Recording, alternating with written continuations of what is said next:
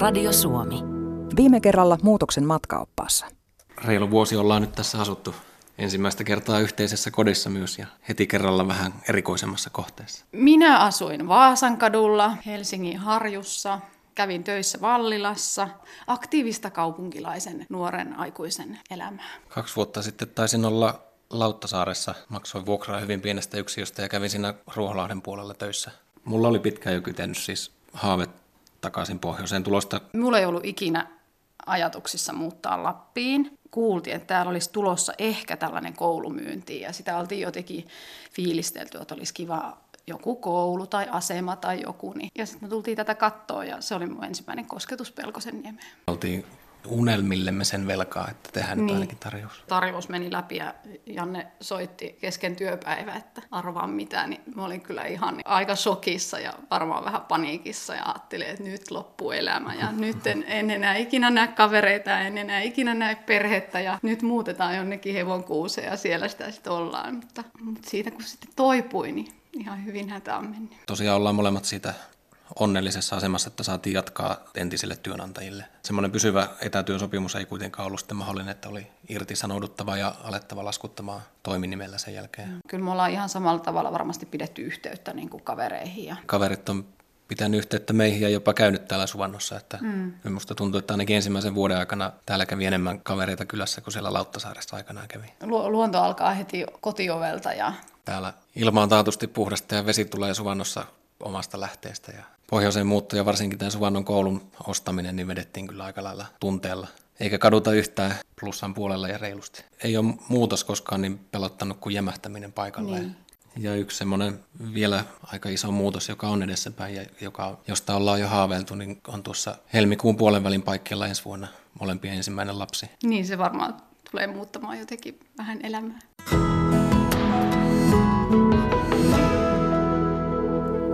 Elämän ilon, päivien imun ja motivaation hiipuminen iskee salakavalasti. Arjen pyörteessä asioita tavallisesti tekee miettimättä, miltä kaikki tuntuu. Joskus harmittaa, joskus ei. Ilon hetket usein huomaa, mutta sitä ei huomaa niin helposti, jos ne alkavat vähentyä. Liian usein käy niin, että hiihtelee entisiä latujaan, kunnes ei vaan kerta kaikkiaan jaksa enää. Miten pystyisi näkemään varoitusmerkit vähän aikaisemmin? Tai jos on jo umpikujassa, miten voisi kerätä voimia edes sen verran, että kykenisi U-käännökseen? Minä olen Maria Jyrkäs ja tämä on Muutoksen matkaopas.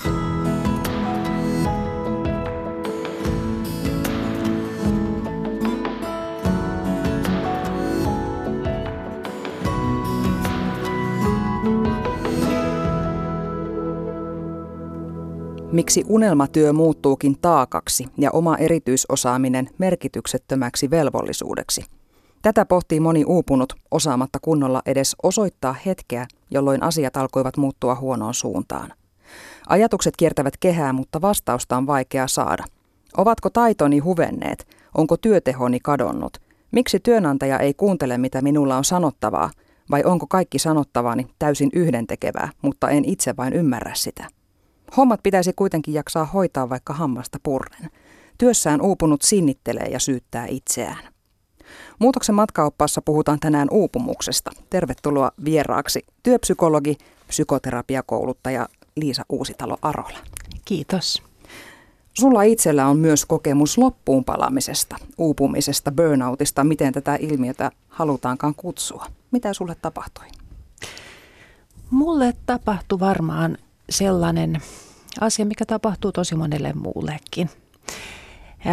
mä olin semmoinen päälle kolmikymppinen, kolme neljänkymmenen välillä. Mulla oli kolme pientä lasta ja tosi vaativa työ ja, ja tuntui siltä, että tässä ei oikeastaan mitään muuta vaihtoehtoa kuin jatkaa eteenpäin, vaan että kaikkihan tässä samassa niin kuin suossa tarpoa ja kaikkien pitää jaksaa ja munkin pitää jaksaa. Ja en millään tavalla osannut ymmärtää sitä, että niin kuin ihan oikeasti niin – siinä voi tulla raja vastaan. Kuinka pitkälle tämä sitten sulla eteni ennen kuin tajuttiin, mistä on kysymys? Se eteni itse asiassa aika pitkälle. Et mä en koskaan romahtanut, niin kuin joskus ihmiset oikeasti romahtaa sillä tavalla, että tosiaankin menettää toimintakykynsä ihan, ihan kokonaan. Mutta mä tulin kyllä tosi sairaaksi. Millä tavalla?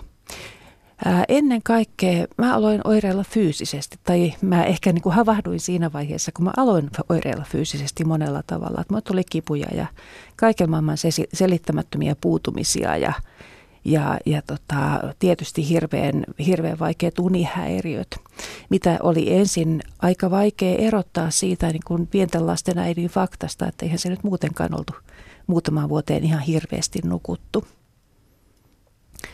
Mutta ähm, nämä oli niin kuin se, mihin mä heräsin, mutta kyllä siinä varmasti tapahtui paljon muutakin matkan varrella, että niin keskittymiskyky alkoi olla vähän niin ja näin. Ja sitten mä muistan sellaisen kohdan, että sitten kun oltiin jo aika pitkällä, että et, et sen mä niin olin tavallaan mielessäni hyväksynyt, että mä en muista asioita, mutta se, että et kun, mä, kun mä muistutettiin, niin mulla ei ole mitään havaintoa siitä, että tämmöinen asia olisi pitänyt muistaa. Että tavallaan niin kuin se aivojen hakutoiminto tuntui semmoiselta, että se ei käynnisty lainkaan. No mistä sitten löydettiin syy tälle tilalle? Oliko se sitten johdettavissa jotenkin sun työhön vai siihen yleiseen elämäntilanteeseen vai mihin?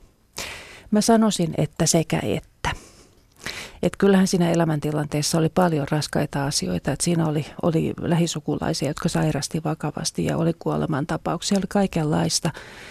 Mutta kyllä myöskin työssä oli, oli aika paljon ongelmaa, että niin, et, et mulle niin kuin erilaisten asioiden seurauksena kertyi semmoinen tehtäväkuva, että niin, et siinä oli erilaisia vastuita ja aivan liikaa työtä ja mä en millään, millään tavalla niin kuin saanut sitä selkiytettyä.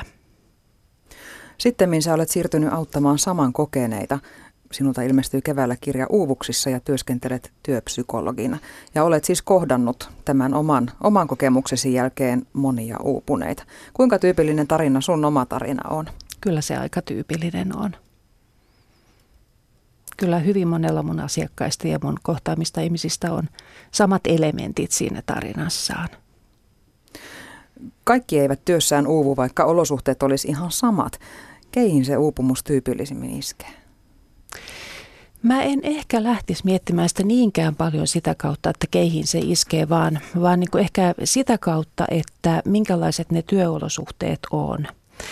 Et niin, et kyllähän siitä toki puhutaan, että tunnolliset ihmiset ja tarkat ihmiset ja vastuuntuntoiset ihmiset on alttiimpia, mutta, mutta enemmänkin on ehkä kysymys siitä, että, että niin kun syntyy sellainen tilanne, että ei pysty saamaan aikaan muutoksia ajoissa, että ei, ei onnistu tulemaan kuulluksi syystä tai toisesta, kun yrittää viestittää sitä, että nyt, nyt, nyt tätä työtilannetta olisi pakko muuttaa tai tätä elämäntilannetta.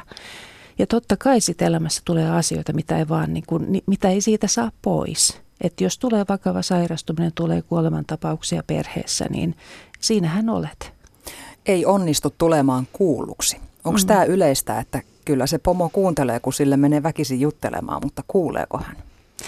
Se riippuu on hirvittävän hyviä esimiehiä, jotka niin kuin on, on valmiita niin kuin taistelemaan melkein, melkein niin kuin kynnet verillä alaistensa ja työntekijöiden ja oman tiiminsä puolesta. Ja sitten on sellaisia, jotka ei ehkä ole niin valmiita. Ja tietysti täytyy muistaa, että lähiesimies on yleensä niin kuin puu ja kuoren välissä, että, niin, että moni esimies on itse aika väsyksissä ja yli, ylityöllistetty Kyllä. myös siinä omissa, omissa tehtävissään. Usein tosiaan puhutaan työuupumuksesta, mutta viime aikoina on ollut keskusteluissa se, että uupumus voi johtua ihan muustakin kuormasta elämässä kuin työstä. Mm, onko sä nyt tässä työssä, kun sinä uupuneita autat, niin ootko sä kerännyt jotakin semmoista ainakin viitteellistä tilastoa tai muuta, että, että kuinka usein se on työ, kuinka usein se syö jossain muualla? No oikeastaan mun ei tarvi itse sitä kerätä, että kyllähän tätä asiaa on aika paljon tutkittu ja kyllähän niin tutkimus viittaa siihen suuntaan, että siellä oikeasti on ne työolot tyypillisesti takana. Sitten se on toinen asia, että mikä katkaisee sen kamelin selän. Sehän voi sitten olla joku tosi pienikin asia, se viimeinen pisara. Se viimeinen pisara voi olla joku aivan pieni. Ja sitten yleensä, jos saa selittämättömiä itku- tai raivokohtauksia siellä työpaikalla jostain pikkuasioista, niin siinä vaiheessa varmaan viimeistään lähtee se umpisolmu purkautumaan, että, mm. että mikä tässä nyt oikein onkaan tämän, tämän homman nimi. Tyypillisestihän ihmiset ensin yrittää kaikin keinoin säädellä, säädellä sitä tilannetta ja, ja myöskin säilyttää kasvonsa ja, ja niin kuin ja niin kuin tavallaan tuoda sen pärjäävimmän puolensa työpaikalle. Että yleensä ihmiset ensimmäiseksi yrittää vähän vetäytyä ja, ja himmailla. Että sitten vasta kun joutuu aivan nurkkaan, niin silloin, niin kun, silloin yleensä niitä räjähtelyitä tulee. Työpaikalla liiallisen työmäärän aiheuttama ylikuormitus ei, ei suinkaan ole ainoa syy sille, että työntekijä uupuu. Mitä muita syitä on? No yksi tietenkin on, on se asia, että hyvin monessa työpaikassahan muutoksen, siis jatkuvasta muutoksesta on tullut ikään kuin normaali. Ja eihän se meille niin kuin ihmisille, meidän systeemille, se ei ole normaali. Että jos ajattelee ihan tällaisia niin kuin inhimillisiä perustarpeita, että meillä kuitenkin on sellaisen, meillä on tarve, tarve kokea itsemme jossain riittävässä määrin turvassa oleviksi – ja siihen vaikuttaa muun muassa se, että kuinka niin kuin ennustettavaksi ja käsitettäväksi ja tolkulliseksi me koetaan se ympäristö, missä me ollaan. Että sen on äärettömän vaikea navigoida niin kuin mielessään ja ympäristössään, jos, niin kuin, jos kaikki on niin kuin ihan jatkuvassa liikkeessä. Se sopii tosi harvaan psyykelle. Ja sitten jos vielä tilanne on se, että itse ei pysty ihan kauheasti vaikuttamaan siihen muutokseen. Mm. Se on yksi niistä tarpeista, että, niin, että, että siis ihminen, siis kaikillahan meillä on ihan järjetön määrä elämässä sellaisia asioita, mihin me ei voida vaikuttaa. Mutta jos rupeaa tuntumaan siltä, että, että niin kuin mihinkään näistä oleellisista, sanotaan nyt vaikka työhön liittyvistä asioista, että jos tuntuu, että se oman vaikuttamisen ää, mahdollisuuden siivu on ihan olematon – niin, niin siitähän tulee tämmöinen hallitsemattomuuden tunne ja sehän on stressaava itsessään. Sitten uupumuksen myötä yksi tyypillinen oire on se, että ammatillinen itsetunto katoaa. Se tulee jossain vaiheessa. Ja mä ymmärrän sen itse, että se liittyy siihen, nimenomaan siihen niin kuin tulkintaan, minkä ihminen tekee omasta itsestään siinä tilanteessa, kun on pitkään yrittänyt vaikuttaa. On pitkään yrittänyt saada sitä niin kuin viestiään eteenpäin – ja, ja tota, kun tuntuu, että on niin kuin seinä vastassa, niin siinähän ihminen alkaa lopulta miettiä, että vika on itsessä. No tunnustaako ja tunnistaako uupunut sen oman tilansa, jos, jos se tosiaan kierre on se, että, että syytä oleta etsiä sieltä peilistä? Tämä on vähän monimutkaisempi juttu. Et niin, et se oman tilan tunnistaminen ei aina ole kauhean helppoa ihan sen takia, että siihen uupumisen prosessiin niin liittyy semmoinen tietty kognitiivinen niin kuin ajattelu- ja havaintotoimintojen kapeutuminen. Ja, ja silloin se voi olla sillä tavalla, että se fokus on vaan siinä niin kuin seuraavassa tehtävässä ja seuraavassa päivässä, että se tunneli tavallaan kapeutuu koko ajan. Ja, ja, niin, ja silloin kun kaikki huomio menee siihen seuraavasta jutusta selviytymiseen, niin eihän ihmisellä oikeasti kauheasti antureita sille, että niin kuin, et, et, et, et niin kuin miltä itsestä tuntuu, taikka ei ylipäänsä välttämättä mieti itseään, että se se niin kuin ammatillisen ja muun itsetunnon heikkeneminen ehkä enemmänkin tulee semmoisella niin kuin kasvavana, yleistyneenä pahana olona ja, ja näyttäytyy usein myöskin niin kuin itsen laimin lyömisenä. Ja sitten on se olo, että ulospääsyä ei oikein ole. No kyllä.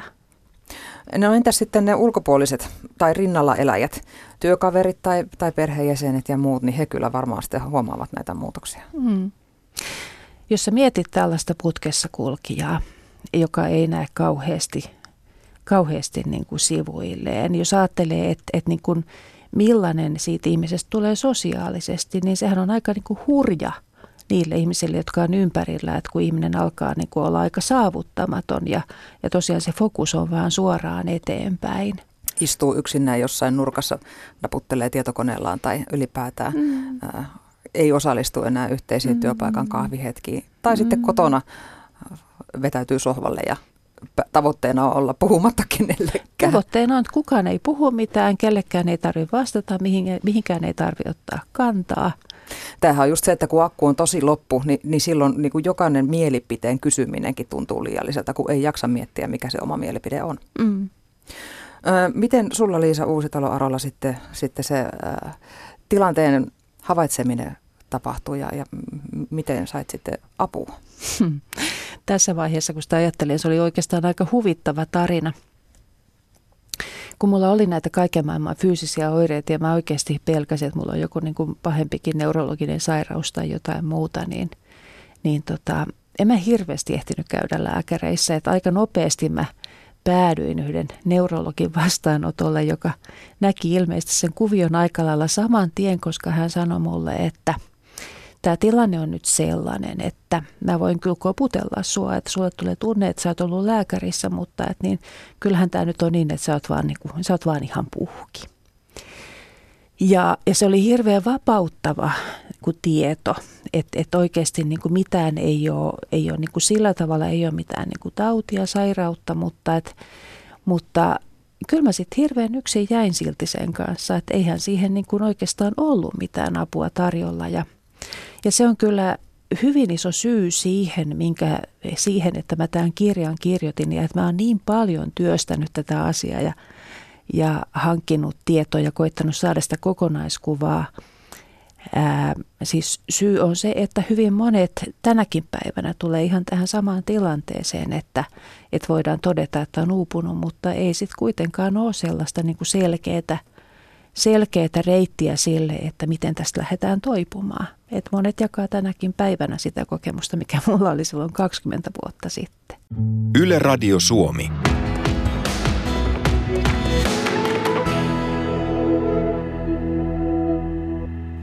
Muutoksen matkaoppaan vieraana on tänään työpsykologi ja psykoterapiakouluttaja Liisa Uusitalo Arola. Sinulta ilmestyi keväällä kirja nimeltä Uuvuksissa. Mitkä ovat ensimmäiset alkavan uupumuksen varoitusmerkit? Kyllä ensimmäinen merkki tyypillisesti on, on se hurja väsymys. Ja eihän se ensin ehkä ole niin, kuin niin tainnuttavaa kuin mitä se myöhemmässä vaiheessa voi olla, mutta tämmöinen – tämmöinen kokemus, että, että jos nyt on normaalissa viisi päivää viikossa työssä, niin, niin viikonloppu ei taho riittää rentoutumisen tai toipumisen. Tai sanotaan niin, että siitä tulee toipumista, että siinä ei ehdi olla mitään kivaa siinä viikonlopussa vielä. Ja, ja myöskin niin kuin pitkäkin loma voi olla sellainen kokemuksena, että ensimmäinen viikko puolitoista menee semmoisessa niin toipumisen koomassa ja sitten alkaa jo murehtia sitä, että kohta ne työtä alkaa. No kauanko tämmöinen tila tekee tuloa? Paljonko pitää olla sitä ylirasitusta taustalla, että olla tässä pisteessä? Joskus vuosia, joskus vuosikymmeniä. Et kyllähän ihmiset usein on sellaisessa sinnittelyn tilassa, enemmän tai vähemmän jaksamattomuuden tai puolijaksavaisuuden tilassa, niin voi olla ihan hirveän pitkiä aikoja – että sitten, sitten mikä sitten onkin elämässä se, mikä niin kuin alkaa ihan todella kääntää sitä keinulautaa sille puolelle, että et, et niin se rasitus ylittää palautumisen pitkäaikaisesti, niin, niin sehän on sitten niin kuin jokaisen oma tarina. Entä sitten kun tilanne jatkuu ilman muutosta, sinnitellään väsyneenä, ei palauduta enää koskaan, niin mitä ihmiselle tapahtuu? No siinä tapahtuu itse asiassa ihan semmoinen mielenkiintoinen – mielenkiintoinen asia, mitä ei kyllä tule ajatelleeksi, että pikkuhiljaa meidän niin kuin kehon ja myöskin niin kuin mielen tavallaan se, mitä me koetaan normaaliksi tai mikä meidän keholle on normaali, niin siitä tulee pikkuhiljaa yhä kuormittavampi. Eli me, niin kuin, me sopeudutaan sellaiseen niin kuin, sanotaan krooniseen ylirasituksen tilaan. Ja, ja, kun, ja kun se niin kuin, me sopeudutaan ja sitten niin kuin huonoissa voimissa selviydytään siinä niin kuin ylirasituksen tilassa ja se niin kuin normaali, mikä meidän, niin kuin, meidän koettu normaali, niin se niin kuin hilautuu yhä vaativammaksi sekä keholle että mielelle. Ja sitten jossain kohtaa siinä voi tulla, tulla ihan tämmöinen niin kuin romahdusmainen voimien loppuminen. Anna joku esimerkki. Minkälainen tilanne se romahdus voi olla? No muistan esimerkiksi yhden sellaisen henkilön, joka oli ihan, ihan, tota, ihan niin kuin psyykkisesti perusterve, mutta hän oikeasti meni tämmöiseen väliaikaiseen, lyhytaikaiseen psykoosiin siinä kohtaa, kun, kun voimat loppu. Ei ole koskaan ollut aikaisemmin psykoosissa, ei ole sen jälkeen ollut, mutta et siinä kohtaa niin kuin mieli petti.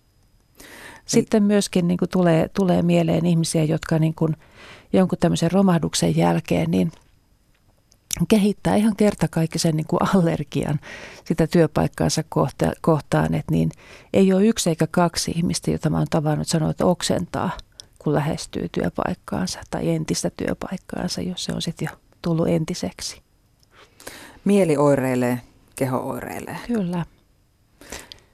Ja väistämättä se näkyy sitten myös, myös niin kuin jonkunnäköisenä sosiaalisena oireiluna, mistä jo mm. vähän puhuttiinkin. Kyllä, mutta jos nyt puhutaan niistä alkumerkeistä, niin ensimmäinen on tosiaan tämä väsymys ja toinen, minkä ihmiset tulee yleensä rekisteröisinä aika alkuvaiheessa on se, että uni alkaa häiriintyä.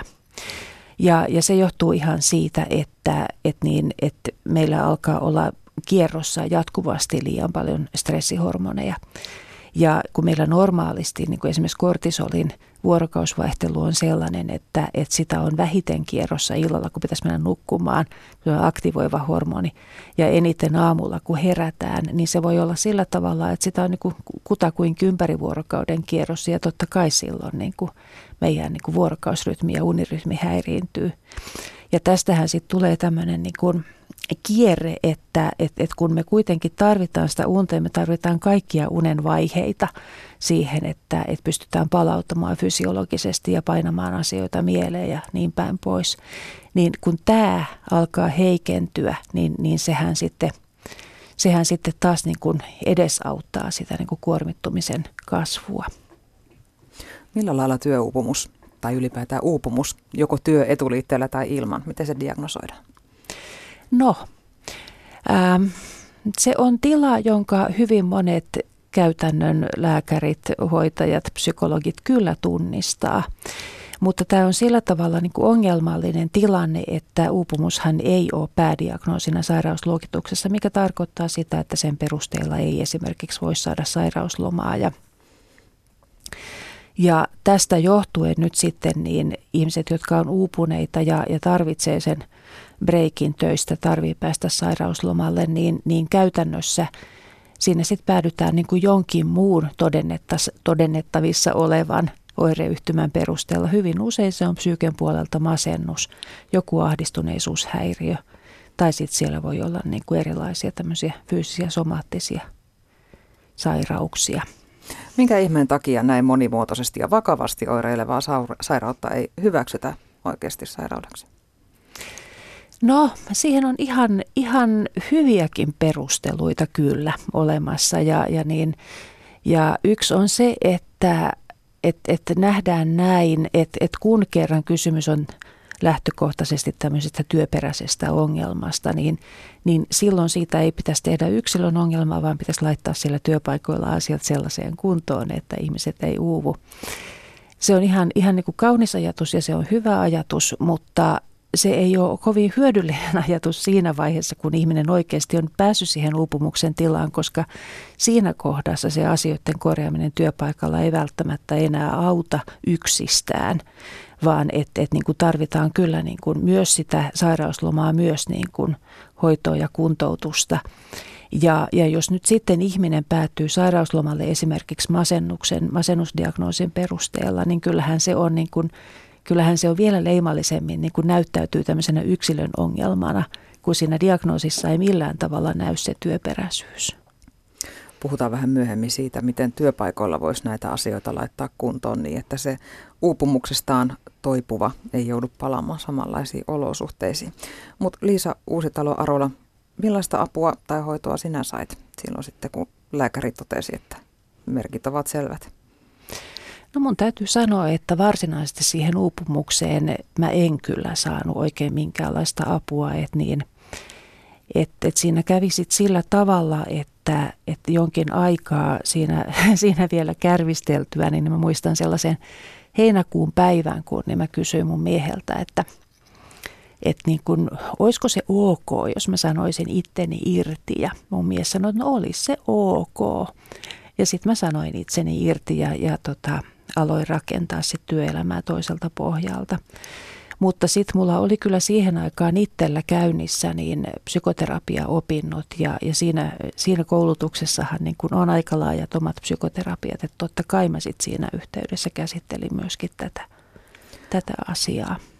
Sulla tilanne johti siis siihen, että, että vaihdoit, vaihdoit kokonaan työnantajaa, eli, eli sitten aloit omaksi pomoksesi. Mm, siirryin palkkatyöstä yrittäjäksi onko tämä uusi pomo ollut ymmärtäväisempi ihmisen jaksamisen suhteen?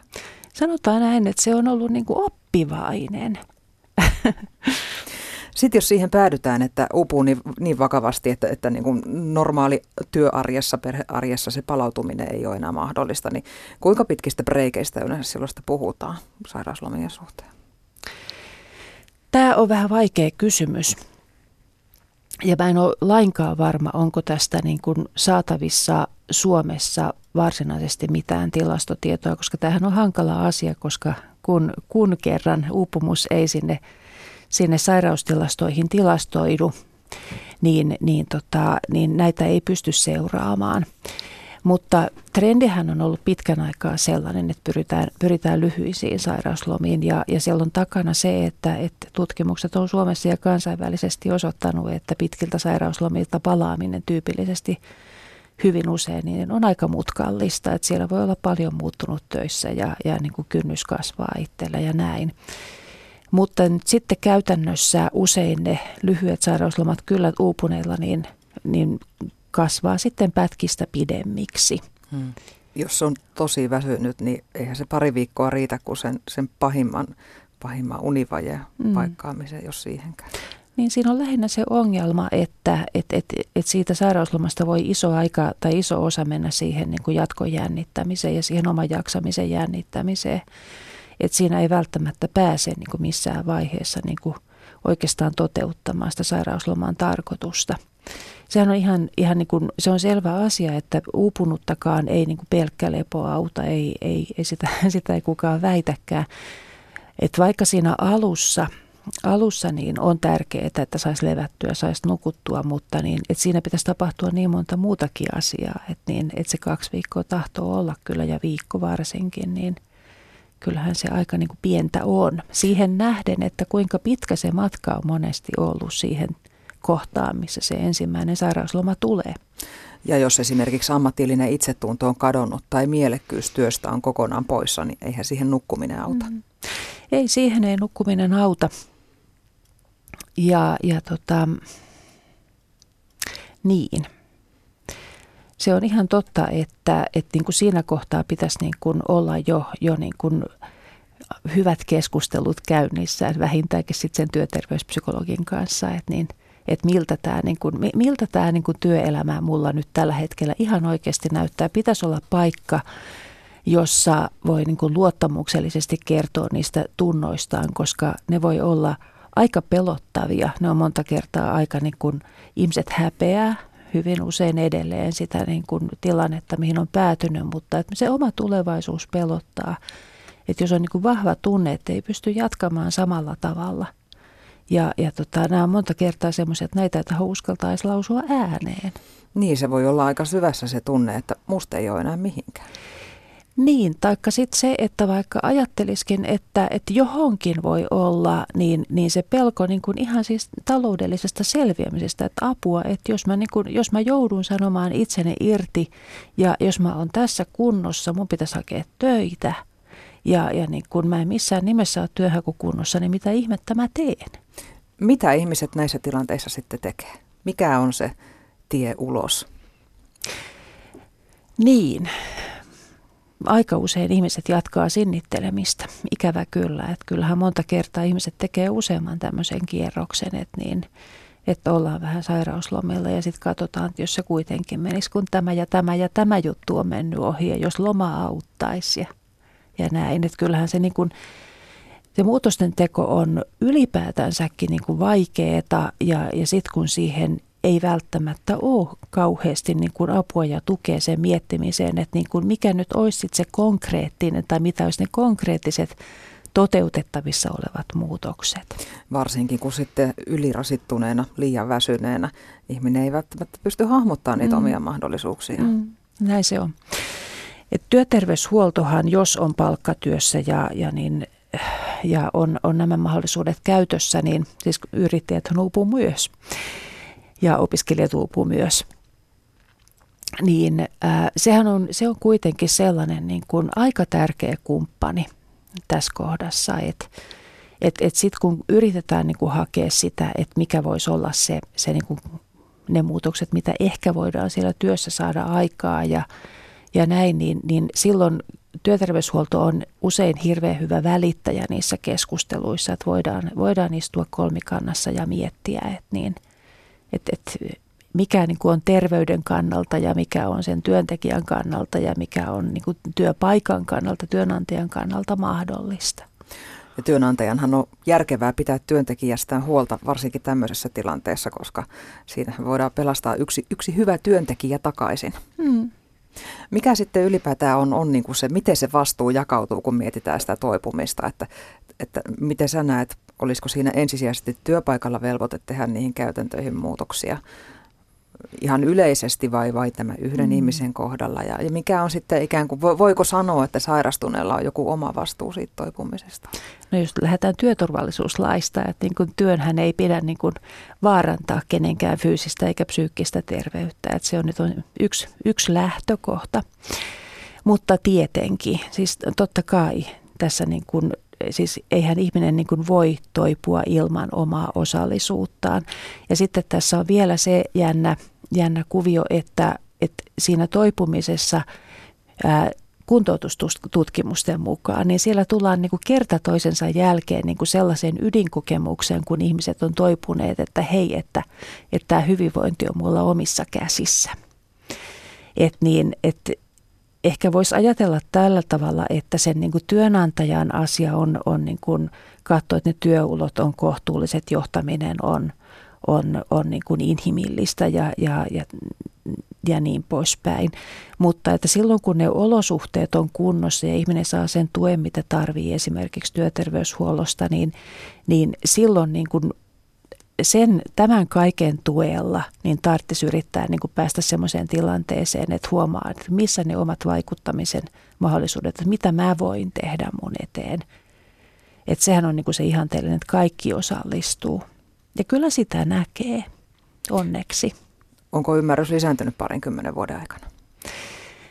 Musta tuntuu siltä, että tällä hetkellä uupumuksen kanssa on vähän samantyyppinen tilanne kuin parikymmentä vuotta sitten oli masennuksen kanssa. Että et masennushan oli ihan valtava tabu ja sitä ei niin kuin ollut ja sitä, siitä ei voinut puhua eikä sitä ollut, ei sitä kyllä niin kuin meidän perheessä ollut ollut. Mutta tota, tämä on muuttunut. Siis masennuksen osaltahan tilanne on muuttunut ihan, ihan niin kuin täysin. Sehän on nykyään niin kuin aivan tämmöinen niin kuin – asia, mistä voi puhua ihan vapaasti. Ja uupumuksen kanssa niin tuntuisi nyt olevan vähän samantyyppinen, että nyt siitä puhutaan. No miten sitten työpaikoilla se asenne? Pidetäänkö uupunutta riesana tai hankalana asiana? Olisi kiva, jos se jotenkin pystyisi lakasemaan matoalle. Silloin kun halutaan lakastaa uupumus taikka, taikka, taikka saada se uupunut ihminen pois silmistä, niin silloinhan on yleensä kysymys siitä, että siellä – ylipäänsä siinä työssä, työyhteisössä, koko kuviossa on asioita, joita ei olla valmiita katsomaan. Että vanha, vanha vertaushan on, on tota, että, että uupunutta pitäisi ajatella vähän niin kuin tämmöisenä kanarialintuna hiilikaivoksessa, että jos siellä niin kuin, että jos yksi tippuu, niin, niin silloin siellä on jotain sellaista meneillään, joka ennemmin tai myöhemmin niin tulee kyllä kuormittamaan muitakin ja siellä voi siellä voi uupua sitten muita perässä. Ihmisten diagnoosit eivät tietenkään kenellekään toisille kuulu, mutta työpaikoilla monesti puhutaan ja usein on niin, että uupunut itsekin ihan avoimesti kertoo, mistä on kysymys. Mm. Joten se tarkoittaa sitten siellä kollegojen piirissä puhetta. Mutta pitäisikö, pitäisikö esimiestason ottaa jotenkin koko työyhteisön kanssa tämä tilanne esiin? Kun sehän aiheuttaa tosi kummallisen olo, jos tiedetään, että työyhteisössä on uupumista, mutta siitä ei puhuta ollenkaan. Ää, eihän tietenkään niin kuin kenenkään yksilön asioita voi alkaa puimaan. Ei, ei vaan mutta, yleisesti käytäntöjä, mutta, joilla voitaisiin estää uupumiset. Ehdottomasti, tai oikeastaan voi sanoa näin päin, että ne asiat, jotka luo työhyvinvointia, niin ne samalla estää uupumista. Et, et silloin kun, kun johtaminen on hyvää ja, ja työn mitoitus on kunnossa ja ihmisiä kuullaan, he kokee, että he tulee kuuluiksi, ri, ristiriitatilanteet käsitellään tuoreeltaan. Kaikki tällaiset asiat, kun ne toimii, niin, niin silloinhan se yhteisö ja se työ itsessään kannattelee ja sehän on ihmiselle voimavara. Et kyllähän ihmiset voi tehdä tosi vaativaa, rankkaa, raskasta työtä ja, ja niin kuin kasvaa siitä. uupumusta ei välttämättä ehkäistä sillä, että tehdään niin kuin vähemmän, vaan sillä, että, että, niin kuin, että tavallaan ne inhimilliset perustarpeet toteutuu siellä työssä.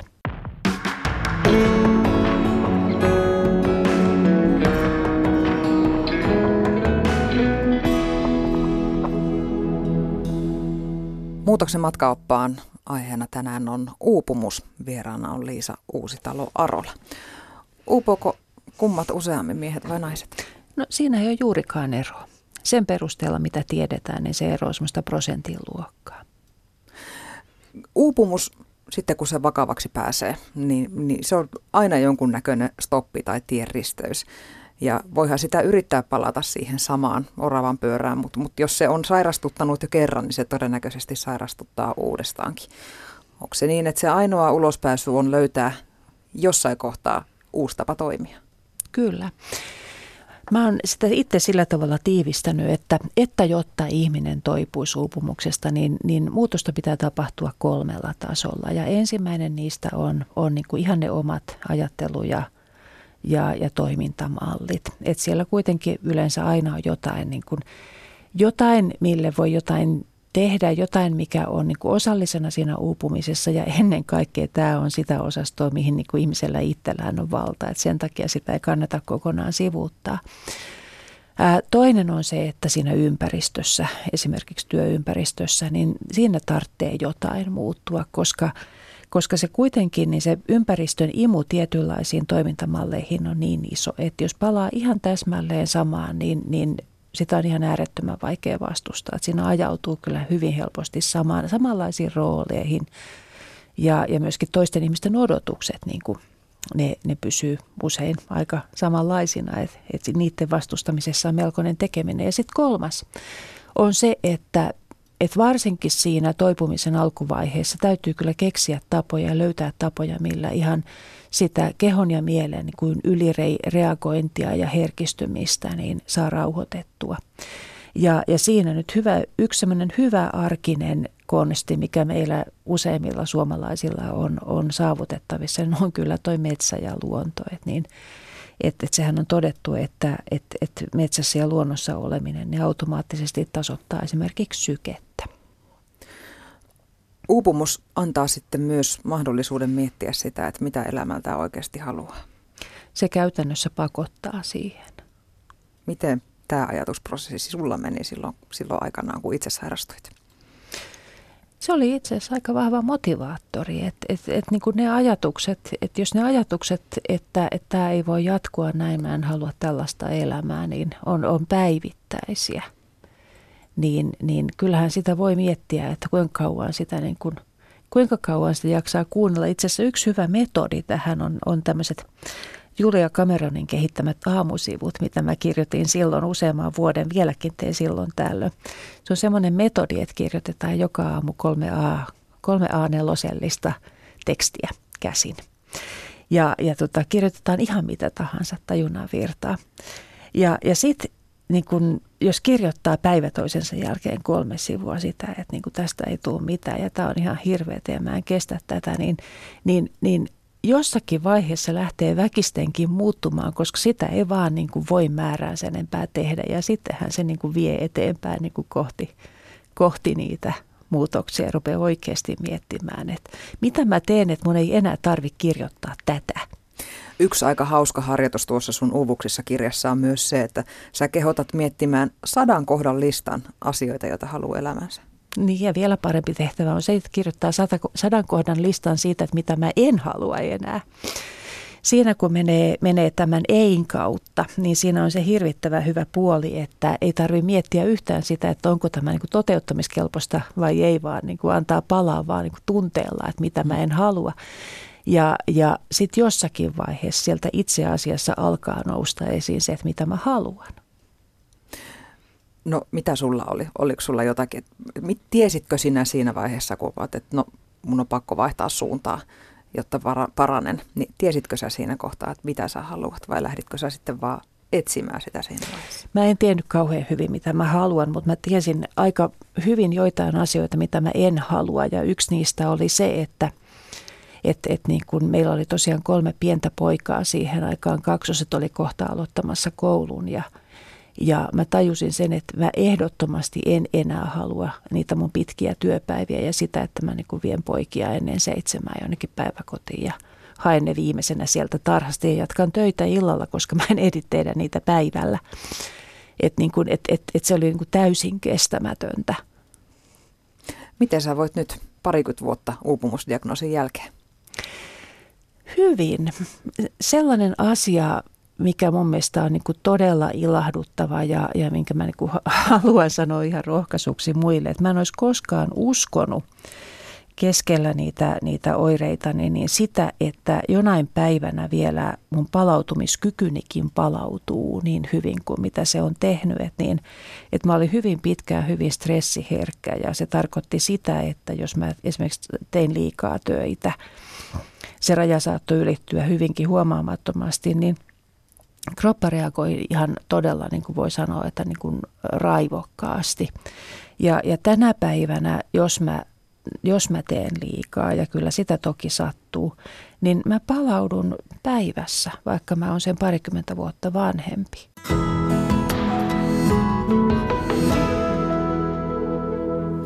Muutoksen matkaoppaassa on tänään puhuttu uupumuksesta. Vieraana on työpsykologi, psykoterapiakouluttaja Liisa Uusitalo-Arola, itsekin uupumuksen kokenut.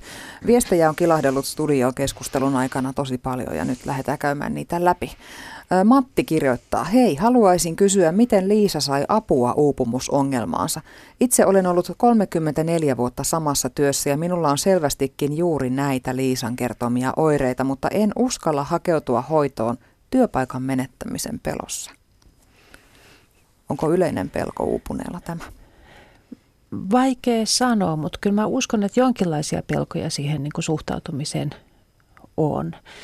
Että kuitenkin nyt lähtisin siitä, että työterveyshuoltohan on niin kuin terveydenhuollon yksikkönä ihan yhtä lailla vaitiolovelvollinen kuin muutkin, muutkin niin tota, terveydenhuollon toimijat, että niin ehkä se kuitenkin olisi sellainen niin kuin taho, jonka kanssa voisi keskustelua käynnistää. Oletko sä kuullut missään vaiheessa, kun olet tavannut uupuneita, että, että mikä, onko, onko työpaikalla sitä, että, että uupunut ikään kuin sitten sopivan tilaisuuden tullen siirrettäisiin syrjään? No maailmahan on aika raadollinen paikka ja, ja niin kuin on monenlaisia syitä, minkä takia voidaan niin kuin ruveta ajattelemaan, että tämä henkilö ehkä ei niin kuin oikein sovi meidän tiimiin, mutta äm, kyllä mä ajattelen, että se on ihan mahdollista. Tosin ihminen voi olla aika uupunut ilman, että se varsinaisesti siinä työsuorituksessa näkyy oikein millään lailla. Et tyypillisestihän ihmiset sinnitellessään, niin ne pistää ne paukut sinne töihin. Että yleensä niin kuin muu elämä kärsii ensin. Pahimmat puolet näkyy sitten kotona. Yleensä. No tässä sitten seuraavassa viestissä on lyhyt oma kokemus. Romahdus ja sydän loppu. Ainut vaihtoehto eristäytyä ja lähteä erakoksi. Kaupunki ahdistaa vieläkin rakkona vieläkin jo yli liian kauan. Tämä muuten taitaa olla aika tyypillistä, että sitten kun on oikein väsynyt, niin ei oikein jaksa ihmisiä. Kyllä, ja, ja niin, että tämä ei ole ensimmäinen eikä ainoa tämän tyyppinen kertomus, mitä mä oon kuullut. Että et kyllä mä tunnen ja tiedän ihmisiä, joilla niin, niin siis yksinkertaisesti kroppa on pettänyt sillä tavalla, että vaikka ei niin kuin, esimerkiksi niin kuin ei ole mitään tunnistettavaa selkeää diagnosoitavaa sydänsairautta, niin sydän reagoi niin herkästi, että se käytännössä tekee tämmöisen normaalielämän melkein niin kuin mahdottomaksi. Kyse on vakavasta asiasta, joka vie oikeasti terveyden liian pitkään jatkuessa. Kyllä, siis kyllä oikeasti, vaikka tämä ei, ei niin kuin tilastoidu, niin kyllä ihmisiä päätyy työ, työuupumuksen ja uupumuksen vuoksi niin jatkuvasti sairauseläkkeelle tai työkyvyttömyyseläkkeelle. Jari kirjoittaa näin. 2015 täytin 50 ja tuli lisää vastuullisia töitä, liian vastuullisia. Väsyin oikeastaan, olin ollut väsynyt jo pidemmän aikaa. Tuli stoppi, keskivaikea masennus ja keskivakava työuupumus. Ulospääsy oli ammatinvaihto ja hyvät tropit. Kirjanpitäjän työ vaihtui rekkakuskin ammattiin. Nyt olen yhteistyössäni ja voin hyvin. Näin kirjoittaa Jari. Tässä on monta asiaa, mihin voisi tarttua kiinni. Ää, liian vastuullisia töitä. Siitä mm. seurauksena masennus ja uupumus. Aika tavallinen tarina. Kyllä, kyllä. Ja oikeastaan se vastuun kanssa on se, että et, et monta kertaahan ihmisille tulee vastuuta ilman, että huomataan niin kuin varmistaa se, että, että on niin kuin siivet kantaa sitä. Että esimerkiksi, esimie, esimerkiksi esimiesasemaan siirtyminen on monta kertaa sellainen siirros, josta ihmiset ei, ei etukäteen hahmota, että mitä kaikkea se oikeasti pitää sisällään. Ja se, se tulee järkytyksenä se niin kuin tehtävän kuormittavuus. Tuossa oli sitten myös, että ulospääsy oli ammatinvaihto ja hyvät tropit. Onko ne hyvät tropit uupumuksen kyseessä ollessa, onko ne sitten niin kuin oirekohtaista lääkitystä? niin tässä mä voi tietää tietenkään, mitä ne hyvät tropit oli, mutta et kyllähän se käytännössä on masennuslääkitys, mitä siinä yleensä yleensä niin kuin ajatellaan ja, ja siinä ajatuksena on niin kuin kaksi asiaa, että toinen on se, että, että niiden ajatellaan lisäävän tämmöistä niin kuin aivojen muovautuvuutta. Ja, ja sitten toinen on se, että jos, jos unet on mennyt hirveän pahasti sekaisin, niin tietyn tyyppiset masennuslääkkeet kyllä ihan oikeasti niin kuin auttaa sitä nukkumista. Mutta sitten tässä myös ulospääsy oli ammatinvaihto. Mm, kyllä tätä tapahtuu. Voiko siinä käydä niin, että unelmatyöstä tuleekin painajainen? Totta kai. Tuula kirjoittaa näin. Pari vuotta sitten painoni putosi seitsemän kiloa nopeasti. Koko kropassani kutisevat ihooireet. Aiemmasta oppineena tajusin stressioireeni. Hain kunnon lääkkeet enteilevään astmaan, samoin monet kortisoni ynnä muut voiteet ihoon. Kun sain graduni valmiiksi, niin tiesin, että stressi loppuu. Ja loppuikin, noin puolessa vuodessa. Eli stressi ja uupumus voi, voi oireilla hyvinkin kehollisesti. Kyllä ja yksilöllisesti kehollisesti. Että kyllä mä uskon, että tässä pitää paikkansa se, että et, et kun kroppa oppii reagoimaan siihen stressiin, oireilemaan sitä stressiä tietyllä tavalla, niin, niin hyvin helpostihan se sitten hakeutuu siihen samaan malliin seuraavallakin kerralla. Että tunnistaa jo, että merkeistä tietää, että nyt ollaan menossa vähän niin kuin yli rajojen. Tässä kirjoittajan ratkaisu oli se, että haetaan ne lääkkeet, jotka hoitaa ne oireet siinä kohtaa, koska hän tiesi, että jossain kohtaa se mm. kuormittava tilanne on ohi. Mitä sä suosittelet tämmöisessä tilanteessa? No, joskus se on hyvä ratkaisu ihan sen takia, että kyllähän se omalla tavallaan, niin kun, sehän ratkaisee sen tilanteen, jos, jos se sitten tosiaankin on tämmöinen rajallinen ja, ja kertaluontoinen, mutta sitten tämäkin voi tulla tavaksi että aina kun on joku tämmöinen isompi vuori kiivettävänä, niin, niin sitten niin kuin purraa hammasta ja haetaan, haetaan lääkkeet ja mennään siitä yli. Ja, ja voi olla aika vaihe, vaikea sitten jossain vaiheessa tunnistaa, että selvisinkö mä oikeasti vai, vai niin kuin, onko tästä tullut vaan niin tämmöinen, että palauduinko mä oikeasti vai onko tästä tullut vaan tämmöinen tapa selviytyä. Niin ja sitten toi, mitä sä sanoit aikaisemmin, että kun poikkeustilasta tuleekin se uusi normaali. Sitä mä just mietin. Mm-hmm. Sitten Seuraava viesti kuuluu näin. Pelottavan tutulta kuulostaa. Vielä kun lisätään tähän yksinäisyys, reuma, uniapnea, unettomuus, vanhempien kuolema ja muistisairaus. Mm. On siinä aikamoinen setti. Että ihan ilman, ilman kuormittavaa työtäkin tämä olisi vaikea tilanne. Mm. Mutta sitten, sitten vielä, jos painetta tulee työstäkin lisää. Niin... Mm. Joo. No sitten seuraava viesti. Kirjoittaja on mies 49 vuotta. Kaksi ja puoli vuotta prosessi kestänyt välillä sairauslomalla, työkokeilussa sekä määräaikaisella työkyvyttömyyseläkkeellä. Takana 30 vuotta vuorotyötä tehtaassa ja maanviljelyä sivutoimena. Lopulta vaikea masennus, yleistynyt ahdistuneisuus ja uniapnea. En usko enää toipuvani kuin korkeintaan 50 prosenttia työkykyiseksi. En osaa päättää, mistä luopuisin, koska olen vaativa persona sekä työnarkomaani. Mä ajattelin, että tämä on niin aika tavallinen tarina sillä tavalla, että ajattelen myöskin niin kuin itse tässä elämänvaiheessa, että kun on itse yli 50, niin näkee sen, että se, se mihin pysty nuorempana, niin se ei välttämättä sitten 30 vuotta myöhemmin enää ole kantavaa. Ja, ja se onkin yksi sellainen niin kuin ihmisten elämiä kriisiyttäviä, kriisiyttävä asiat on kehittänyt jonkinlaiset selviytymisen keinot, on oppinut tekemään tunnollisesti ja kunnollisesti ja hyvin ja kaiken mitä eteen tulee. Ja se jaksaa nuorempana, mutta myöhempänä ei enää, myöhemmin vanhempana ei enää pysty. Ja, ja sitten saattaa just joutua tämmöiseen niin kuin dilemmaan, että niin, että olisi pakko valita, mutta, mutta miten mä sen teen. Ja tuossa sitten myös, että, että jos, jos on ikään kuin velvollisuuden tuntoinen ihminen, haluaa viljellä maata, mm. haluaisi säilyttää sen palkkatyön. Juuri näin. Sitten loppu, loppu pelissä käy niin, että, että ihminen itse sairastuu. Tämä kirjoittaja tässä tota, kirjoittaa, että ei usko toipuvansa kuin korkeintaan 50 prosenttia työkykyiseksi. Minkälaisia selviytymistarinoita sä olet nähnyt? Mä oon nähnyt, jos me puhutaan tästä työkyvystä, niin mä oon nähnyt sellaisia tarinoita, että ihminen ei välttämättä kuntoudu siihen entiseen työhönsä, mutta voi pystyä elämään ihan täyttä elämää, kunhan ää, pystyy säätelemään sitä olemistaan paremmin kuin aiemmin. Pitäisikö sinne jotenkin ryhtyä vähän itsekäämmäksi? Käytännössä hyvin usein näin on. Pitäisi tunnistaa ne omat tarpeet ja sitten myös totella niitä omia mm. tarpeita. Kyllä, ja se on monelle tosi, tosi tiukassa, tosi kovan takana. Uupumuksen selätin töissä ollessa erilaisten lyhytterapioiden avulla.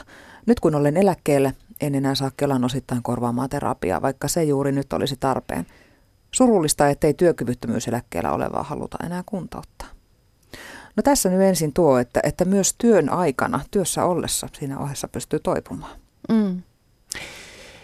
Äh, kyllä, ellei ole pahasti uupunut, että jos, on, niin kuin, jos niitä voimavaroja vielä on sillä tavalla, että pystyy niin kuin tekemään sitä työtään ja samalla työstämään sitä tilannettaan, mutta kyllä mä sanoisin niin, että jos ihminen on sellaisessa uupumuksen tilassa, että esimerkiksi uni on vakavasti häiriintynyt, niin kyllähän siinä jonkinlainen irtiotto olisi tarpeen, vaikka sitten se kaksi viikkoa, että saisi tasattua sen fysiologiansa.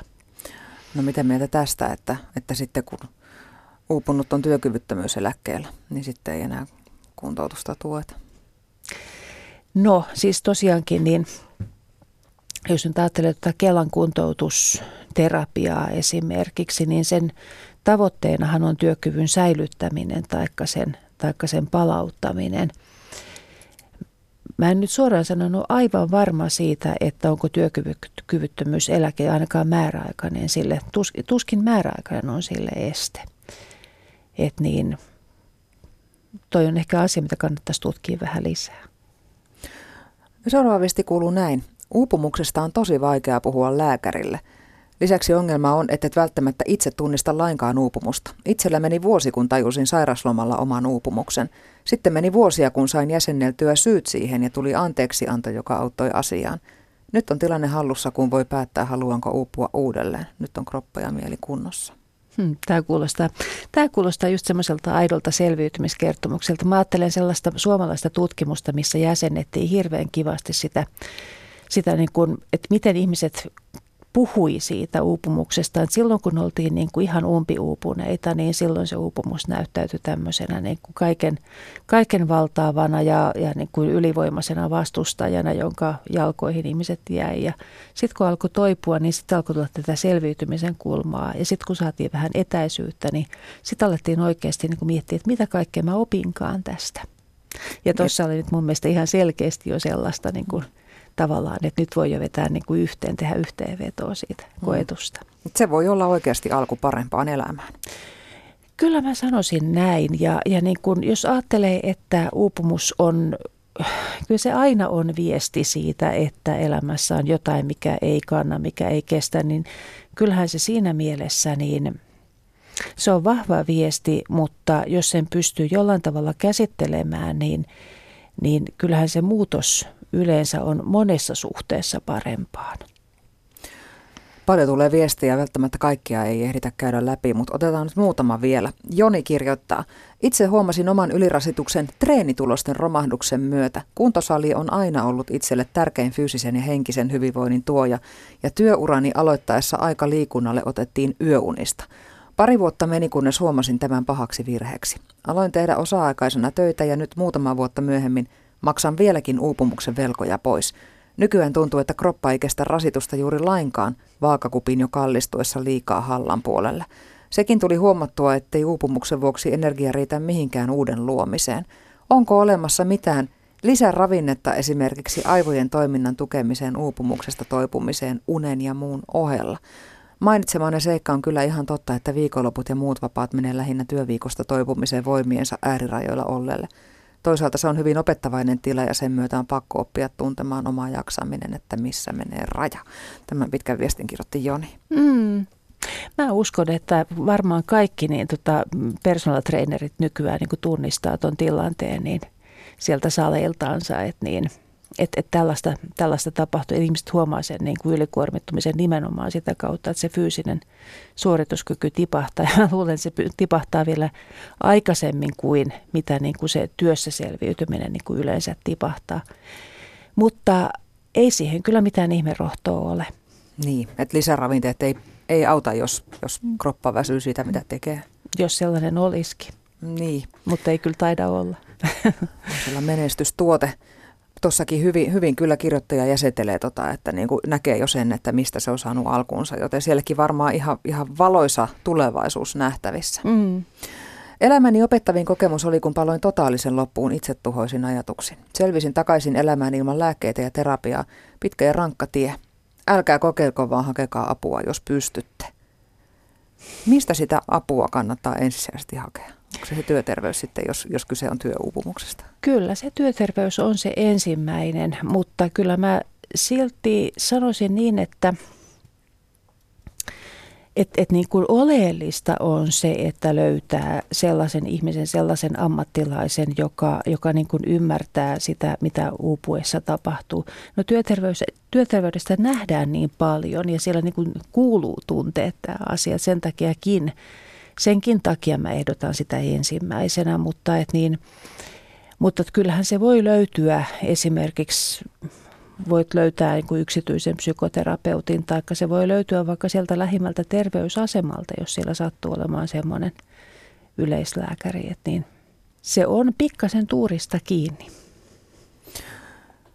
Otetaan vielä yksi viesti. Tämä on nyt aika kuvaava tämä, tämä tota, niin kuin, ja kertoo jotakin tästä yhteiskunnasta tällä hetkellä. Hei, olen 23-vuotias yliopisto-opiskelija ja sairastuin uupumukseen tänä kesänä. Sairasloma sekä masennus- ja ahdistusdiagnoosi. Opiskelu ja vaativuus on vienyt kaikki voimani ja elämä tuntuu jatkuvalta selviytymistaistelulta. Mietin, miten tulen selviämään työelämästä ja ruuhkavuosista, kun uupumus on iskenyt jo näin nuorena. Enkä ole ainoa. Opiskelijapiireissä jopa kehuskellaan työmäärien järjettömyydellä ja huonovointisuutta näkee kaikkialla. Huhhuh. Joo, Toisaalta täytyy sanoa, että se on ihan hyvä, kun 23-vuotiaana huomaa.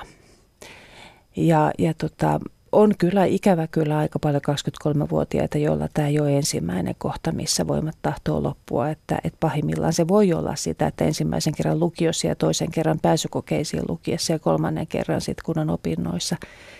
Mutta tämä on nyt kuitenkin sellainen kohta, missä niin kun sitä suuntaa oikeasti voi kääntää ja etsiä sieltä niitä opiskelukavereita, jotka niin kuin myöskin tajuu tämän, tämän niin kuin tilanteen mahdottomuuden. Et täytyy, täytyy ehkä hiukan valita seuraansa. Kiitos paljon kaikille viestejä lähettäneille ja kiitos tämän illan muutoksen matkaappaan vieras työpsykologi Liisa Uusitalo-Arola. Ensi viikolla muutoksen matkaoppaassa kysytään, kuinka paljon äidillä ja isällä saa olla omaa elämää. Että miten vanhemmuus ja esimerkiksi omat tavoitteet työelämässä tai vapaa-ajalla, miten ne mahtuvat samaan arkeen. Muutoksen matkaoppaan vieraana ensi kerralla on uraäidin selviytymisoppaan kirjoittanut Anni Erkko.